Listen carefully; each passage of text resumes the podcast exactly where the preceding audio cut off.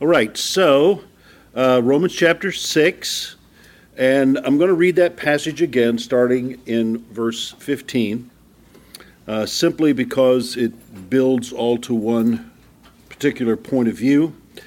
Uh, this is this is Paul giving uh, his instruction to uh, these believers in Rome of various backgrounds, various understandings. Some may just have been saved. They've, you know, by the time Paul gets this letter, uh, there's people that are going to be saved in between because it's going to take it three years to get to them. It's going to take him three years to get there. But um, so by the time he gets there, the church may be much bigger, and there'll be uh, many more people in the church. But he wants to answer questions. And that's the way it is in a lot of Paul's letters. Uh, sometimes you have to read the letter, and it's kind of like the Jeopardy game. You know, here's the answer. So, what's the question? And you have to kind of back up sometimes from reading what Paul is saying to get to the root of why did he give us that answer? Why is he saying what he's saying? So, obviously, there is an issue with Judaism, uh, legalism that's there, but as I said uh, all along, there's also many who've come from Gentile circles who've never, never heard the law, never had any idea what the law was about. And so Paul needs to help them understand too some that uh, have been instructed through people as far back as Priscilla and Aquila, who have been in Rome we don't know how long, but they were actually in the gospel before Paul was. And so they're there in, in Rome and they're teaching people, and some of the other apostles have possibly been through there. But as far as we know, uh, no one had really spent time building this church. And so Paul wants to answer a myriad of questions. And in doing so, declare what the gospel really is. I have no idea. You know, we were talking with some the other day, and you know, did Paul know when he started this letter where he was going? Did I mean, as far as the end of the letter, did did he know all the stuff he was going to say? No, I don't think so, because he was writing by the inspiration of God even though he had some things in his mind, he's writing by inspiration. This isn't just a man's letter that he sat down, made an outline, and then filled it all in, which a lot of times that's the way I make my my lessons. I, I build an outline and then I take the individual points and then I build the scriptures that go around those. And so that's often how I do, but I don't, Paul didn't do that. He's writing by the inspiration of God. And he's saying things to them that God wants them to know. Paul is aware of that, but he's not yet at the place where Paul is, is saying that he's writing scripture. He knows that he's writing things authoritatively. It says that in 1 Corinthians. He says, You can disagree with me, but you're disagreeing with God. Okay, well, that's pretty bold, you know. So, uh, so he says that there are things that, uh, that he knows that he's writing that are from God, and so in this context, he comes to chapter six. He's been talking about uh, this salvation that is ours. A lot of what he's gone through up until this point has involved Judaism and the issue of legalism and the issue of righteousness by the law. But then, as I was saying last week, he makes a transition here in chapter 6 to really stop talking about the law and start talking about slavery. And so he uses this idea of slavery to communicate something that the Gentiles will understand more than just the Jews would. So, let's read again, beginning in verse 15. Uh, Romans chapter 6, verse 15. Paul says, What then? Are we to sin because we are not under the law, but under grace? By no means. Do you not know that if you present yourselves to anyone as obedient slaves, you are slaves of the one whom you obey, either of sin, which leads to death, or of obedience, which leads to righteousness? Verse 17 But thanks be to God that you who were once slaves of sin have become obedient from the heart to the standard of teachings to which you were committed, and having been set free from sin, have become slaves of righteousness. Now, I'm speaking in human terms because of your natural limitations. But just as you once presented your members as slaves to impurity and to lawlessness, leading to more lawlessness, so now present your members as slaves to righteousness, leading to sanctification. For when you were slaves of sin, you were free in regard to righteousness. But what fruit were you getting at that time from the things of which you are now ashamed? The end of those things is death. But now that you have been set free from sin and have become slaves of God, the fruit you get leads to sanctification and its end, eternal life. For the wages of sin is death, but the free gift of God is eternal life in Christ Jesus our Lord. Great. Then a great section of scripture. It's just so so powerful and so well is woven together. So in this uh, in this section, as I said last week, Paul uses this slave analogy. That's kind of it's harsh for us because that's not a, a common way to make anything commendable. Yet, he's using this in reference to something that we have toward God. And so he's making spiritual point out of something that we consider um, evil, despicable, um, unacceptable. But he's not talking about the bondage of people under people. He's talking about our relationship to God as one without a will. And that's the essence of what a slave was someone whose will, their, their total freedom has been taken away, and they have no will of their own. They can't do what they want, they have to do what someone else commands them to do, or leads them to do, or makes them do.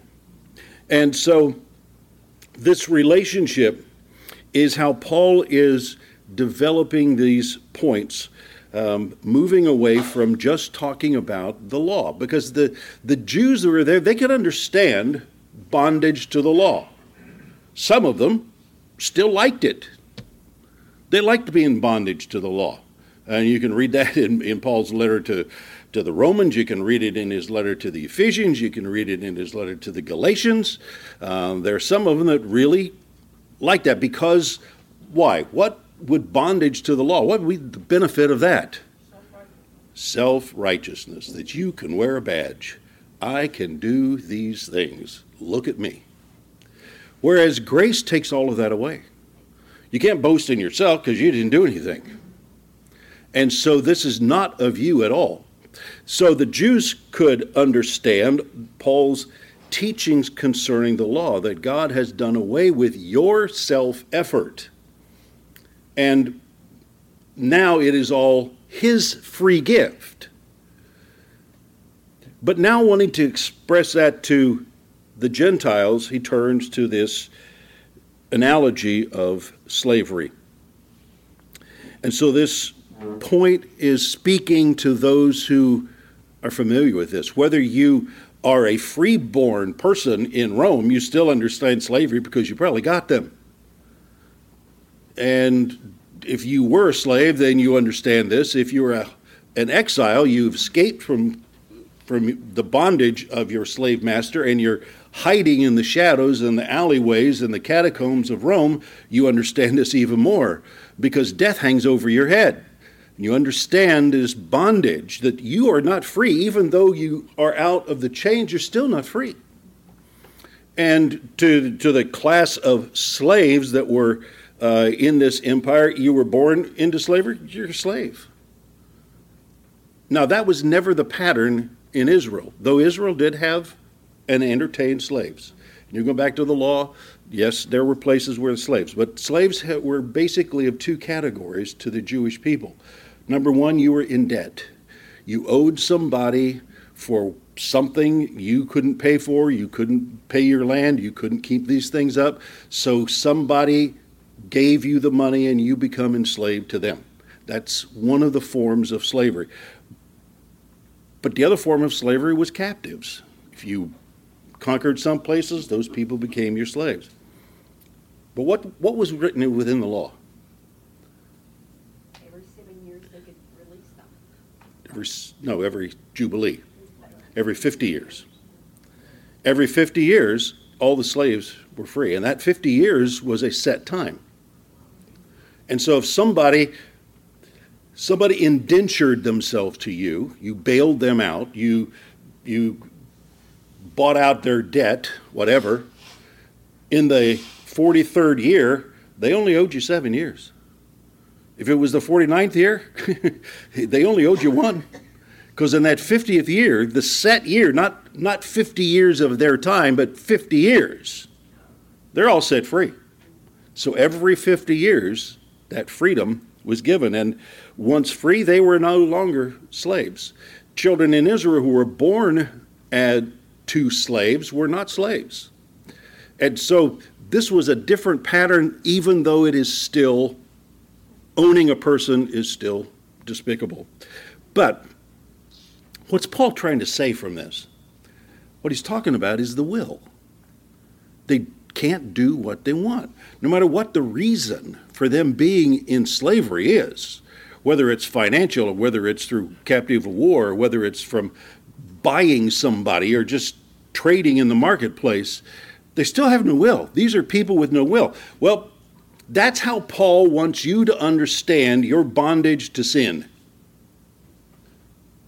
You were born of Adam, and you're a slave to sin, and there's nothing you can do about it.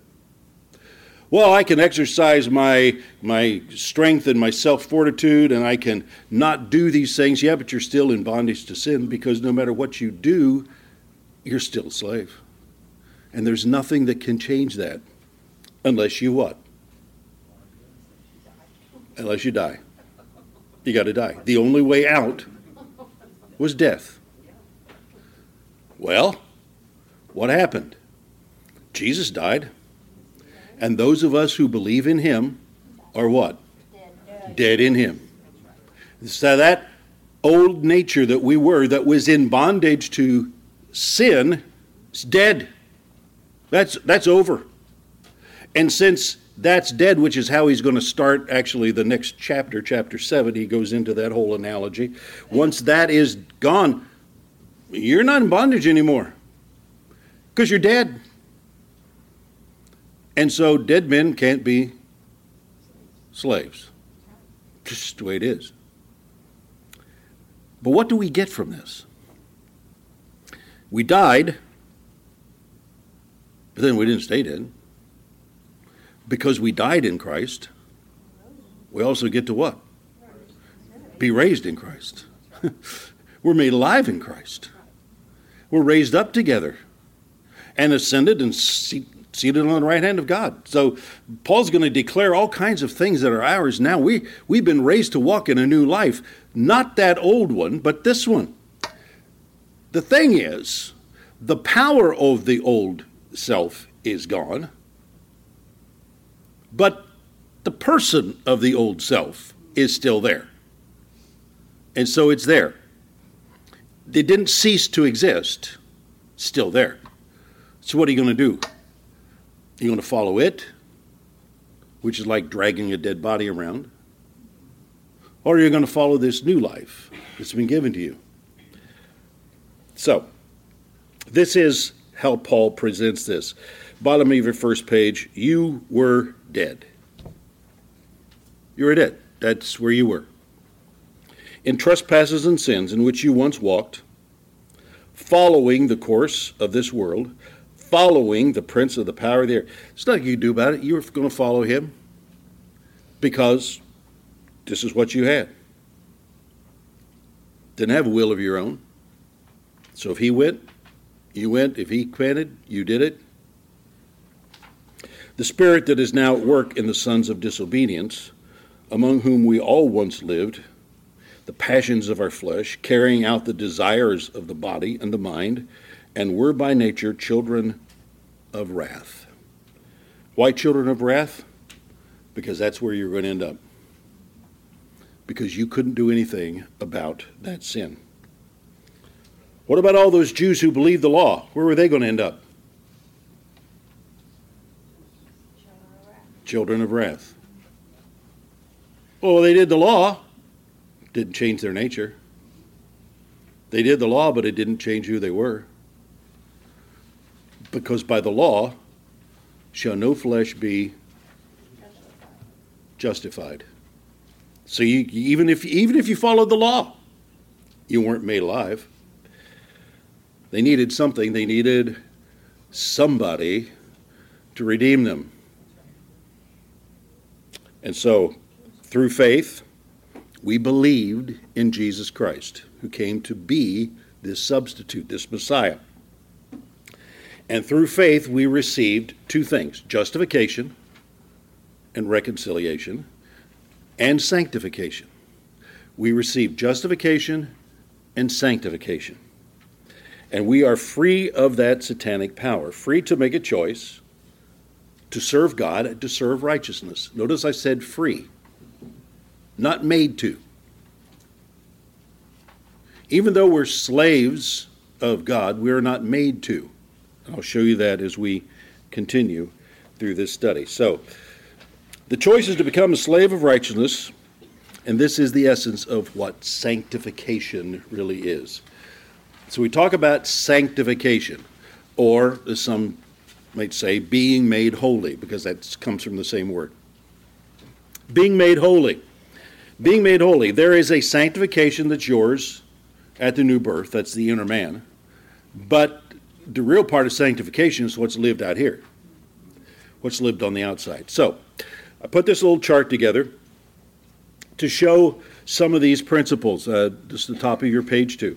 And so, this chart shows the distinction between justification and sanctification. So, the comparisons down the line here are the purpose and the process of justification, sanctification, the application, and the duration. So, let's look at the column uh, the green column under justification. The purpose of justification is instantly to be declared righteous. Instantly. The split second you believe, you're made righteous. Made righteous. God declares you righteous in the in his image. All of those things are gone. Righteousness means right standing. And you've been placed into a place of right standing with God. There is no separation between you and God. Why? Because there's not only recon- uh, there's not only justification, there's reconciliation. God has taken away everything that divided you from him. Not him from you, you from him. And so God has removed in reconciliation the things that divided you, and in faith you believed and were justified, instantly made righteous brought into that right standing. Now you go across to the sanctification, the blue side. With sanctification, you're gradually made holy. Instantly made righteous, gradually made holy. Why? Because we're not talking about the inner man in sanctification, we're talking about the outer man. So let's go back to the next point under justification. The objective, it's judicial, it's legal, it's positional. When you are made righteous, it's a it's a judgment of God. It is a judicial decision. And who's the judge? God is. And it doesn't matter what anybody else thinks. Well, I don't think you're righteous. I don't care what you think. If I believed in Jesus Christ, I'm righteous. Why? Because God said so. Yeah, but you haven't done this, and sometimes you do that. And it's just not up to you to tell me. I have been instantly declared, declared righteous. It's legal. It's codified. It's, it's everything that God has determined to be right. And it's positional. It's something that God has done to put you in this position. Has nothing to do with your outward expression. Has nothing to do with what is, uh, is, is existing outwardly. Has everything to do with what is unseen in the spiritual realm. It's positional. Now, when we talk about sanctification, justification is objective, sanctification is subjective. In other words, it's up to you. Sanctification, to, to the great degree, depends on you. It's experiential. It means you experience this in your life. It is something that you can hear, you can see, you can touch, and so can others. You can't see my justification, but I should be able to see your sanctification. Sanctification is out here. It's the things that you do outwardly. And so it is progressive, it means you start and you grow. Now, I know in certain places people are declared saints. Well, in God's mind, you were declared a saint the day you got born again because your inner creation, your inner man, your inner person is made holy. But the outer person, uh, that's growing. That's changing. That's progressive. So, sanctification is something that progresses. Some days, under some circumstances, you may appear more sanctified than you do on other days. Don't think of anybody else, just think of yourself. All right? Because sanctification is out there and it's open to other people's mm, evaluation, not judgment. Their evaluation. And maybe their interpretation. Whereas justification is positional, sanctification is temporal. That means it's in this life. Justification is in another realm. It's in the realm of the Spirit. Sanctification is in the realm of the natural, the practical. Number four, Christ's righteousness is imputed to you. Justification, you receive the righteousness of Christ. You are made righteous in Him. And so you are declared righteous by God, and the righteousness you receive is His, not yours because you're in Christ, you have his righteousness. So that is something that is imputed, it's written down, it's marked on the ledger. God sees it, it's done. Why? What did you do to receive? You believed. That's all you did. You believed. In sanctification, Christ's holiness is imparted to you. That means it's worked out. It's imparted. You can you can live a holy life. Peter said, writing, you know, the voice of God, be holy, for I, your God, am holy. So be holy. He didn't say you are holy. He said be holy. He's talking about the outward man. Now, when Paul talks about the inward man, he also he mentions the fact that your inner creation was made holy. So the inner being is holy, but is your mouth. Okay, I'll just move on from that. Um, you know, are your attitudes, your desires, your emotions. So those things are all involved in working out this holiness that God has placed on the inside, and we'll see how that comes in just a little bit. Justification is instant, instantly removes guilt and penalty. It's done, over. You have believed in Jesus Christ, there is no guilt. Your sin has been removed, all the penalty has been removed. And so those who are righteous will never come into judgment. Jesus said that. And so you will never face judgment. These are points, again, I can't build all of this, some of it was in the early chapters. Holiness, on the other hand, sanctification, gradually removes sins. The word I picked up for one of my commentaries was pollution. I added the word control. It, it removes sin's pollution. Because even though I was declared righteous, there's some of that pollution that's still there. It needs to be filtered out. Right? And so the uh, the water is just a little cloudy, right? It's so it's it's something that's there, sin's pollution, and it's control. There are things that many of us have gone gotten control of in our life. They they don't even tempt us any longer. Don't even try us. There's other things. Don't volunteer anything that we're still working out. And I think we could all say that without mentioning anything. Justification, here's one point, final point under justification is what does not change your character. Justification does nothing for your character, doesn't change it. It might be the access to change it, but how does that happen? Sanctification. It is sanctification that has influence upon your character. And so uh, this gradual transformation of our character, and it depends upon what?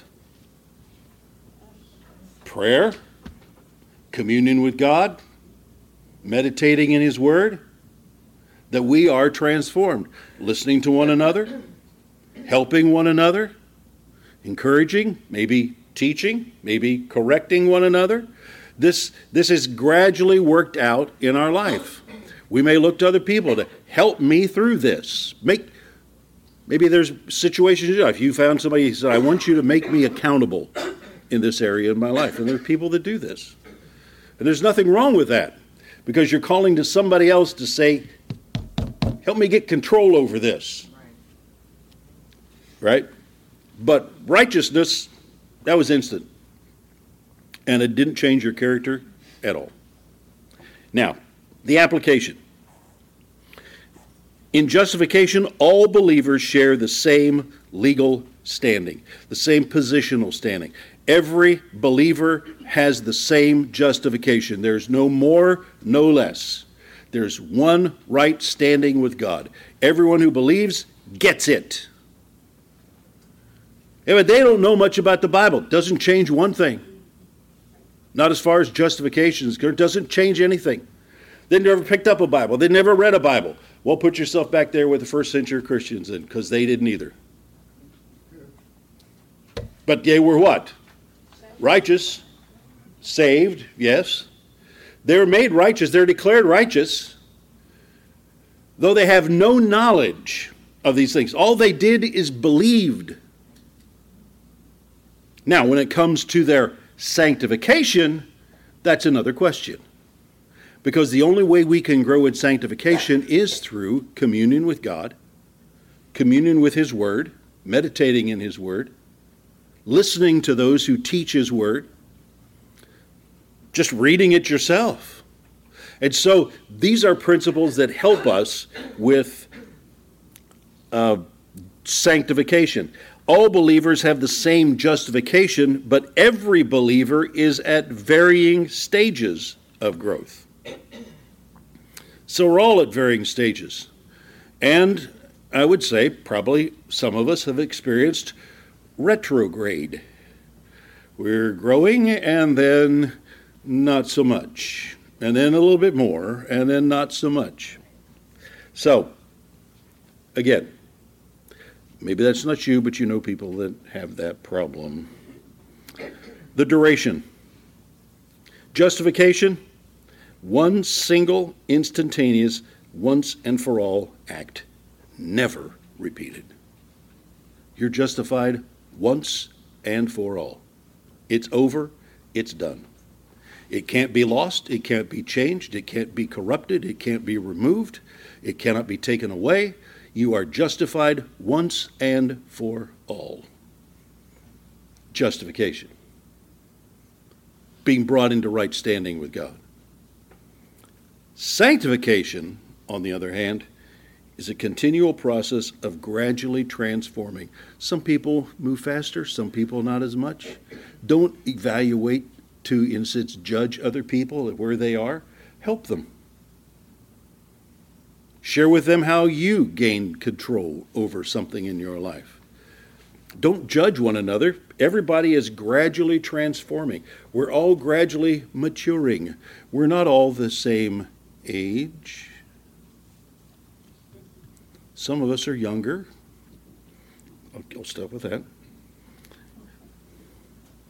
We're gradually maturing, just like we are in the Lord. And we're advancing in our mature status. The more we study, some people faster, some people slower. And we're what? Producing testimony. Here's the last thing about sanctification. Sanctification produces a testimony. Justification, I can tell you I'm saved. But it's like the Amish farmer. Young man came to him one day and said, Sir, I just want to ask you, are you saved? The Amish farmer looked at him and he said, Well, I could tell you that I am, but I might be lying. I might be fooling you. I might just want to get rid of you. Why don't you ask my wife? Ask my children. Ask my neighbors if they know I'm saved. See, justification can't be seen, sanctification should be. It should be transforming our life and it should be giving testimony. All right, so that's our little chart. Let's move now back to our scriptures. Verse 17 and 18. Paul says, But thanks be to God that you who were once slaves of sin have become obedient. Come back to that word obedient. It's a big word for this section. Have become obedient from the heart to the standard of teaching to which you were committed. And having been set free from sin, have become slaves of righteousness. Okay, so there's a lot in that. I'm going to start with the very first phrase, but thanks be to God. See, the source of any of this comes from God. Contrary to the bondage of Adam's sin, which you could do nothing about, you're born into this world and you're born with Adam's nature, and there's nothing you could do about it. Just like a child born into a family of slaves, there was nothing they could do. It wasn't their fault. They didn't do anything. If their slavery was because they owed a man a whole lot of money and now they're in debt to him, or if they were taken captive, it doesn't matter. The children are born, the grandchildren, the great grandchildren, on down the line. They're just born into that. And there's nothing you could do about it. You had nothing to do with getting yourself there, and there's nothing you can do to get yourself out except die. But contrary to that, this new life is different. You made a choice to believe. And when you believed, God did something. See, you didn't do anything to get yourself in bondage to sin, but you did one thing to bring yourself out. You believed in God. You believed the message of his Messiah. You believe the message of salvation that has come to us through his Son, Jesus Christ. You believe that his death and resurrection would bring life to you, that your sin would be removed. Varying degrees of what you knew when you got saved, but the truth is, you believed that God had done something. Is that right? That you have been saved not by your own works, so you can't boast, but fully by Him.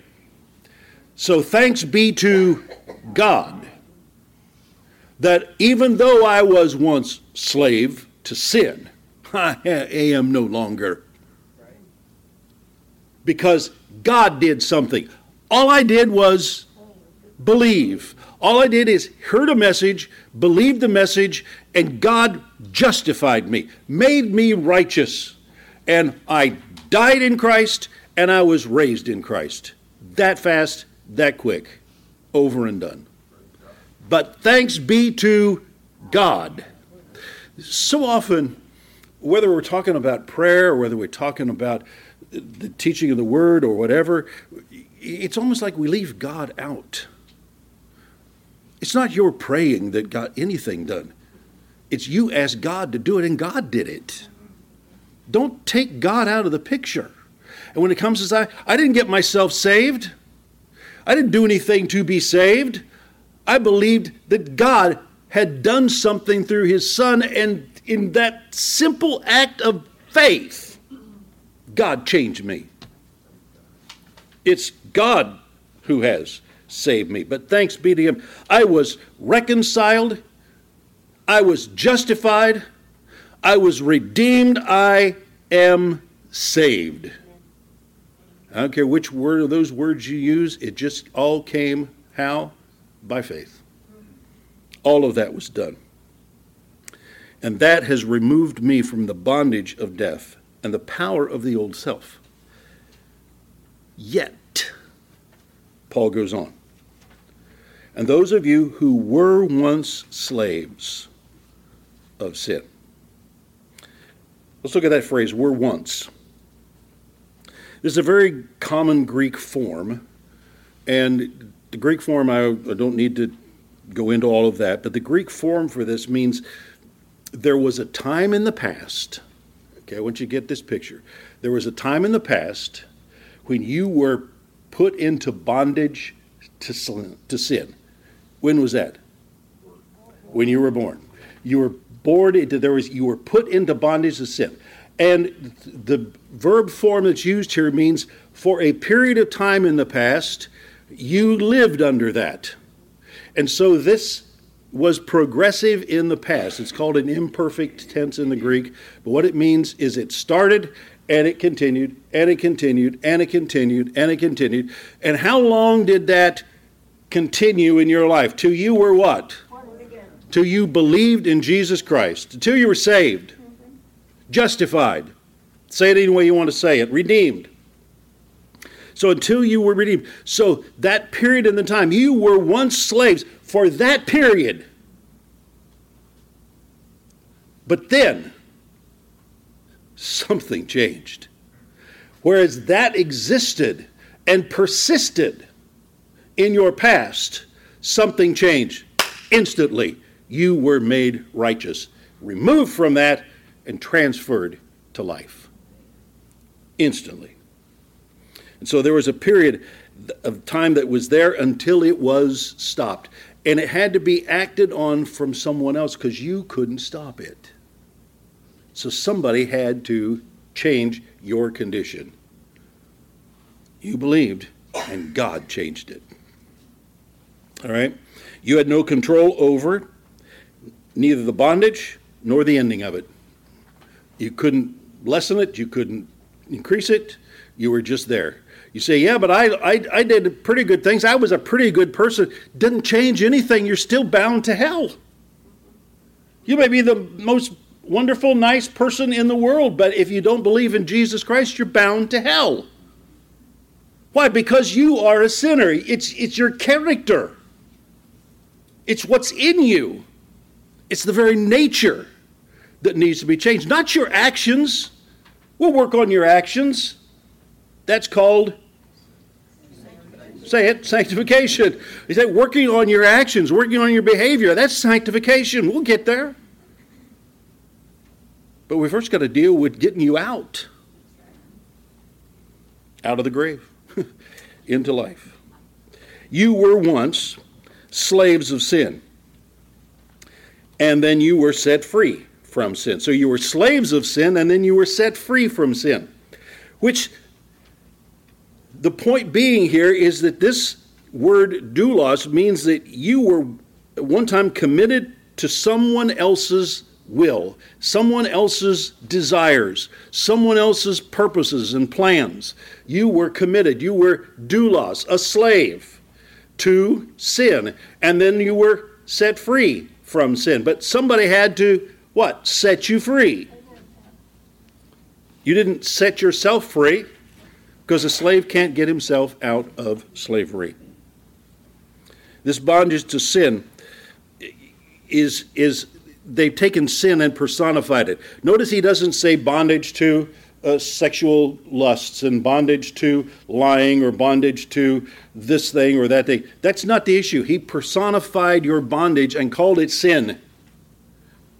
You were slaves to sin. Not this form of sin or that form of sin or this action or that action or this thought or this process. No, you were bound to sin as if sin was the master. And whatever sin said, you had to do. In the book of Romans, and especially in Galatians, top of your next page, in the book of Romans and especially in the book of Galatians, Paul also relates this bondage as to the law. So, here in Romans, in chapters what two through five, he's spoken mostly about bondage to the law. In Galatians, he talks about that a lot.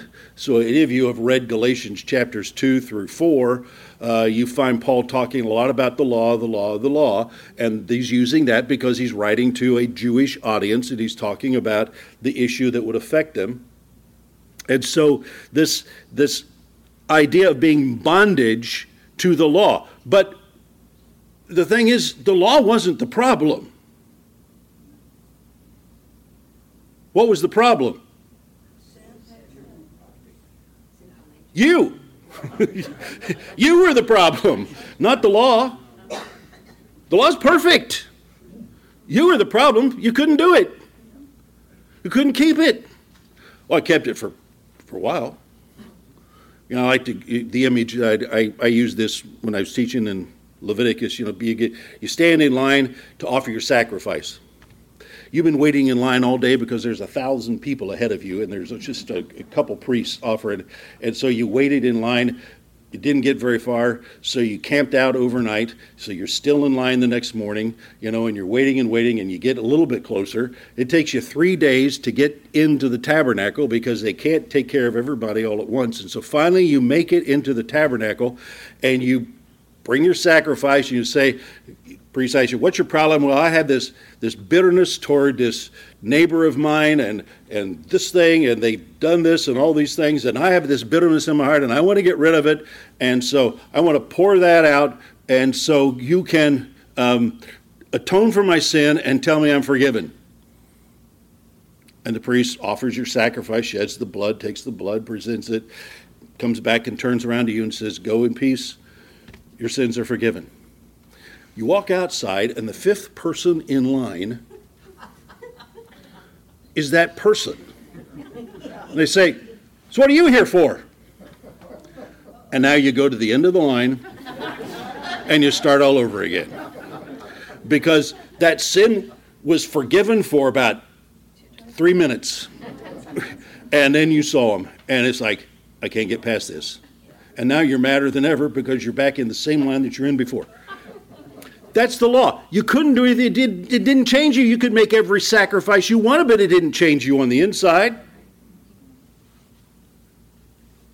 It was your, as I used this phrase before, it was your pig nature. you just weren't acceptable. And that nature just comes out. But the law only had power because of your sin. Yes, the law pointed out your sin. And so Paul talks about bondage to the law, bondage to the law, bound to the law. Those who are in bondage to the law. Over and over, he talks bondage to the law, bondage to the law. But the problem isn't the law, the problem is you can't do it. And all the law did was what? Pointed out your sin. Not just, like I've told before, not just 10 commandments. How many? 613 commandments, not just 10. I'm good with 10. No, I'm not even good with 10. I'm not good with three, but you know, love your neighbor as yourself, right? Okay, I broke it already. But 613, I, there's no chance. The law is not the problem. Look at Romans chapter 7. It's in your notes there, top of page 3. Romans 7, verse 7 says, What then shall we say? that the law is sin? By no means. Yet, if it had not been for the law, I would not have known sin. Say it is the problem of the law. If it wasn't for the law, I wouldn't have known sin. Now, here's his point. For I would not have known what it is to covet if the law had not said, You shall not covet. I wouldn't have known that it was sin. But was it? Does not knowing that it's sin change the fact that it's sin? No. There's a whole bunch of those 613 commandments. There's a whole bunch of those you, you've never read. You got so tired reading through some of those things, you just skipped over whole passages. Your mind just blinked out. Yeah, I read 15 verses. I can't tell you one thing I read in all those verses because it's just da da da da da da. So you read over it, you saw it, but it didn't change anything. You would have known. If I tell you, do not think of polar bears, 10 seconds ago, you weren't even thinking of polar bears. Now it's the only thing in your mind, and I've lost your attention. That's like the law. The law just said, This is sin. I didn't know that was sin. I just thought I was wanting my brother's stuff. That's sin. Really? Yeah. Cain, killing your brother is not a good idea. Really? I thought it was kind of a good idea. but Cain realized it wasn't a good idea. So Paul goes on. I wouldn't have known. Verse Romans chapter 7, look down to verse 10.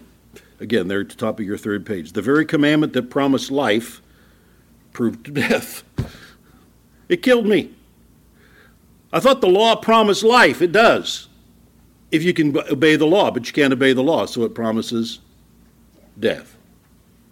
Verse 11 For sin seizing an opportunity through the commandment deceived me, and through it killed me. So the law is holy, and the commandment is holy, and righteous, and good. But I was not. You have to add that. but we'll talk about that. That's all in Romans chapter 7. We'll get there. All right, next point. All right, so the first thing was that we have what? We were once slaves, right? Now, the next point is having been set free. Having been set free. We were once slaves, but now having been set free. So this is in the second half of verse 17, the first half of verse 18. We have become obedient from the heart to the standard of teaching to which you were committed and having been set free from sin. And then he goes on. So you have become obedient from the heart. Remember, we talked last week, and I'm sure you all have this, but I'll say it again. The Greek word for obedient is hupakuo, H U P A K O E. Kuo. O U O. Yeah. Hupakuo. Anyway, it's that. It's the root for our word acoustic, and it has to do with sound or voice. And so obedience meant to sit under someone else's voice, to submit yourself to someone else's voice. Now, there's other Greek words for submit, but this word specifically means obey, means to submit yourself to what they say. We learn this a lot in the military. If the officer says it, you do it. I don't like his order. Doesn't change the fact he said it. Jan was an officer. I was enlisted. She told me to do. I had to do. so it's like it's just it's it's it's just there. And so under someone else's voice. Think of that in reference to the voice of sin. It speaks and it commands you. And so you are a slave to this voice of sin. This is how it was you have become obedient from the heart. You were obedient to sin, but now you become obedient. And I made that all capital letters because it's going to be an important point. It's a main verb to which many of the other verbs are going to relate back. All right, this is just a Greek structure system. And so many of them relate back to this. You have become obedient from the heart. You're not just, listen, listen, I want you to get this. You're not just set free from sin, you have become obedient. That means not only have you been set free as a slave, you have now put yourself under someone else's voice. See, this is where that idea of bond slave comes in. Because you were set free from bondage to sin. But now you're a slave again? What's that all about? No, this is a bond slave because this is something you chose. And so you have become obedient. And becoming obedient means I'm now going to place myself under someone else's voice. It was the voice of the devil, my flesh, but the devil behind it. Now it's someone else's voice. Whose voice would that be? Whose voice have we now put ourselves under? Under the Lord Jesus Christ, under God the Father, under the Holy Spirit, right? So they all speak to us, isn't that right? God speaks to us. Jesus speaks to us. The Spirit speaks to us, right? We hear His voice. We are obedient. And so we have placed ourselves under His voice. I read the Word of God. The Word speaks to me. I listen to someone preach or teach, and as they're teaching the Word, the voice speaks to me. I put myself under that voice. That's the submission. That's that commitment. I become obedient. Now, notice what else he says. It's not just obedient. This is, in the Greek language, an aorist active verb, which means I once and for all did this. It's sincere. I didn't just kind of become obedient. It's like, Lord, you say it, I will do it. And that's, that's my commitment. I become obedient. It's not casual. It's not just off the cuff. It's not, well, maybe I will, maybe I won't. No, I become obedient. And so Paul is speaking here in the strongest of terms. Now, I would like to say that I would imagine that most of us would say, I become obedient. What's my next phrase? Mm, most of the time. Do you always? Do you always follow his voice? Have you always listened to his voice? See, I, I, I want it to be more than sometimes. I like it to be more than part of the time. I'd really like to be more than most of the time. It'd be wonderful if it was all of the time but that's my goal. But what Paul is setting here, he's setting a really high bar. You have become obedient. So he's setting this as if someone has been totally 100% there. All right? 100% there. You have become obedient. And what are you obedience? From the heart. Again, this is not just empty words.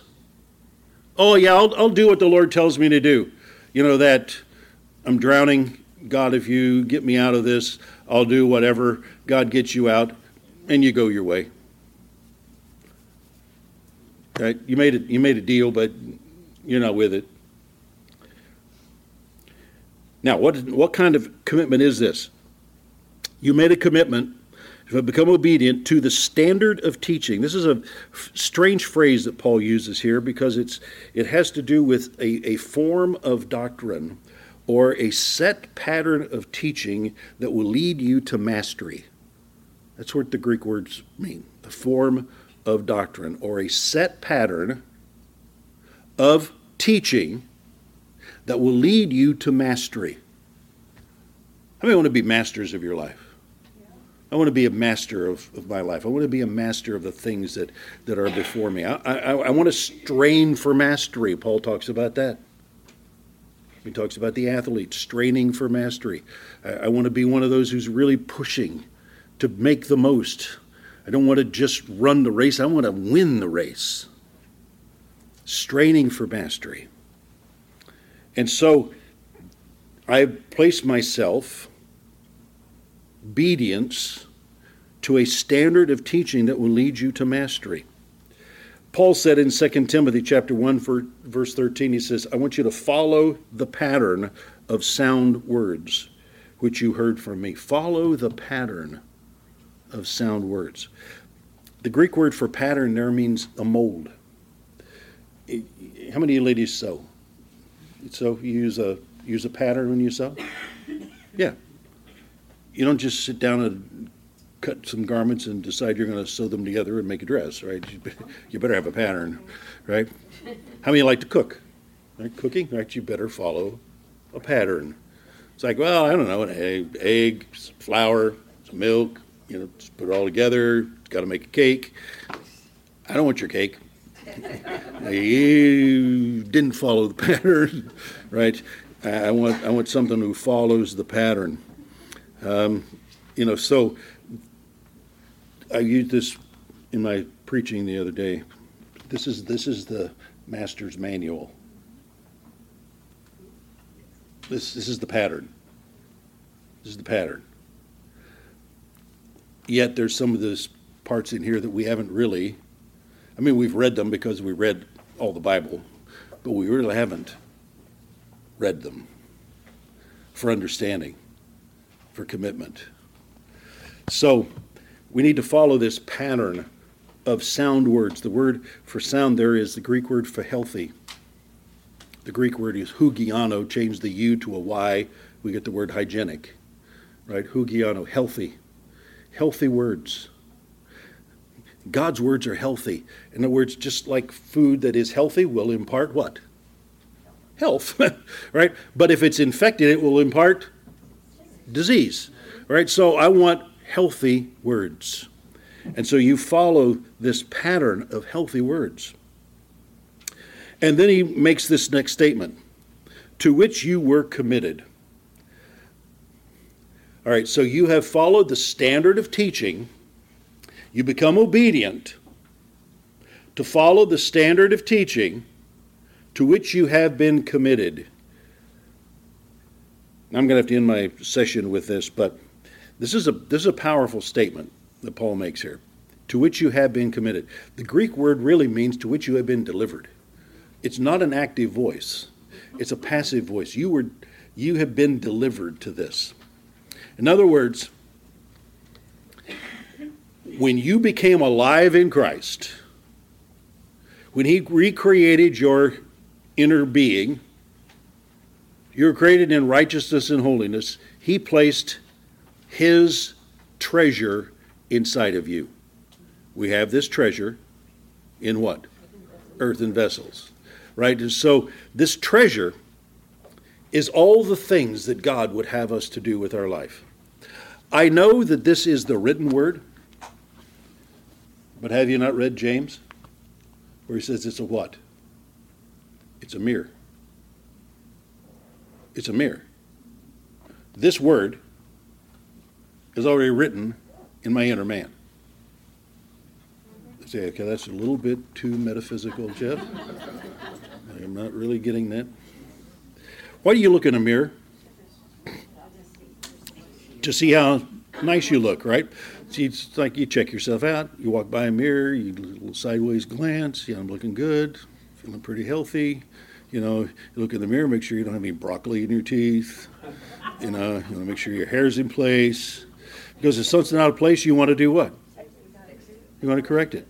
Well, James says that this this mirror, this the word is like a mirror, which we look into. And we should look into this mirror to adjust ourselves, not just to see who we are in Christ. That's in here.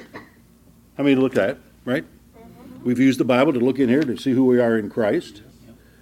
But we also look in here to see what I'm doing wrong, mm-hmm. what I need to fix. Oh, I don't, no, no, I'm not doing that. Well, you better, because you got broccoli in your teeth, sir, and you need to get it out. Right? So, this is this is God's word. So, His word has been, James says, engrafted in our hearts. Receive with meekness the engrafted word. The word engrafted means it's already there. That's James 1:21, I believe. Receive with meekness the word that has already been grafted into you. It's already there. Where are you receiving it? If it's already there, where am I receiving it? Into my head, my thinking, into my will, into my purposes and my plans. I'm receiving with meekness what God has put in here. You say, yeah, but isn't it isn't it in the Bible? Yeah, the Bible is the mirror. Thank God he gave us a mirror. Early believers didn't have this mirror. But they had what? They had God on the inside. God didn't say, well, you know, one of these days the Bible will be written and you'll be able to follow the things that God wants you to do, but I hope you get by there because it's not going to be for like 1,500 years. It's not going to happen in your lifetime, but bless you. No, it was here. Paul calls them to correction based upon something that's already on the inside of them. So, I put some verses down here. We'll pick up with this in our next session. Titus chapter 2 says, For, for the grace of God has appeared, bringing salvation for all people, training us. The grace of God has appeared, training us. Not the word of God has appeared. The grace of God has appeared, training us to renounce ungodliness and worldly passions and to live self controlled, upright, and godly lives in this present age. Paul wrote that to people who didn't have a Bible. So, where were they going to get that? From the inner man, from their inner being. I'm not saying forget this Bible. No, I, I need this to correct me to what is in here. I don't want to just guess, I want to know for sure. So, he's given me a mirror so I can look at who I am and also what I'm doing.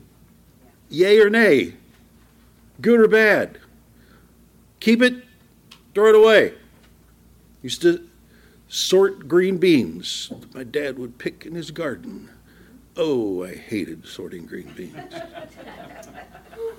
they had big bug things eaten out of them. It's like, eh, toss them over there. Eh, toss that one away. For me, take the whole bushel and dump them out. sort through. You're picking through. There's things in my life I need to sort out because there's good things and there's bad things, and I need to make sure that what I'm following is from God. Last couple verses, just let me read these. The spiritual person judges all things, but is himself to be judged of no one on the outside. For who has understood the mind of the Lord so as to instruct him? So you don't you don't have the mind, you don't have the wisdom, you don't have the ability to correct God. I may say, yeah, I, I'm, I'm God's advisor. By the way, I do know a man who believes that he is, but I'm moving on from that. But we have what? We have the mind of Christ. Now, where is that mind? It's not in my brain. I wish it was. I wish the brains of Jesus were up here. They're not. But the mind of Christ is where? My inner man. There's things I do that I know are wrong. I know it. If I've never even read it, I know it. You don't need to know what they are. There's things I do that I know are right, although maybe I've never read them. Because the mind of Christ is here. And so, what Paul wants them to know is listen, you've not just been raised with Christ, you've been committed to his word. So become obedient to that inner voice. And that's where we're going to build from chapter 7 through chapter 8. Be committed to that inner voice. You say, but I don't know what it's saying to me. Oh, but God has a helper. Hallelujah. He's called the Holy Spirit. All right, that's it for tonight. Sorry, went a little long.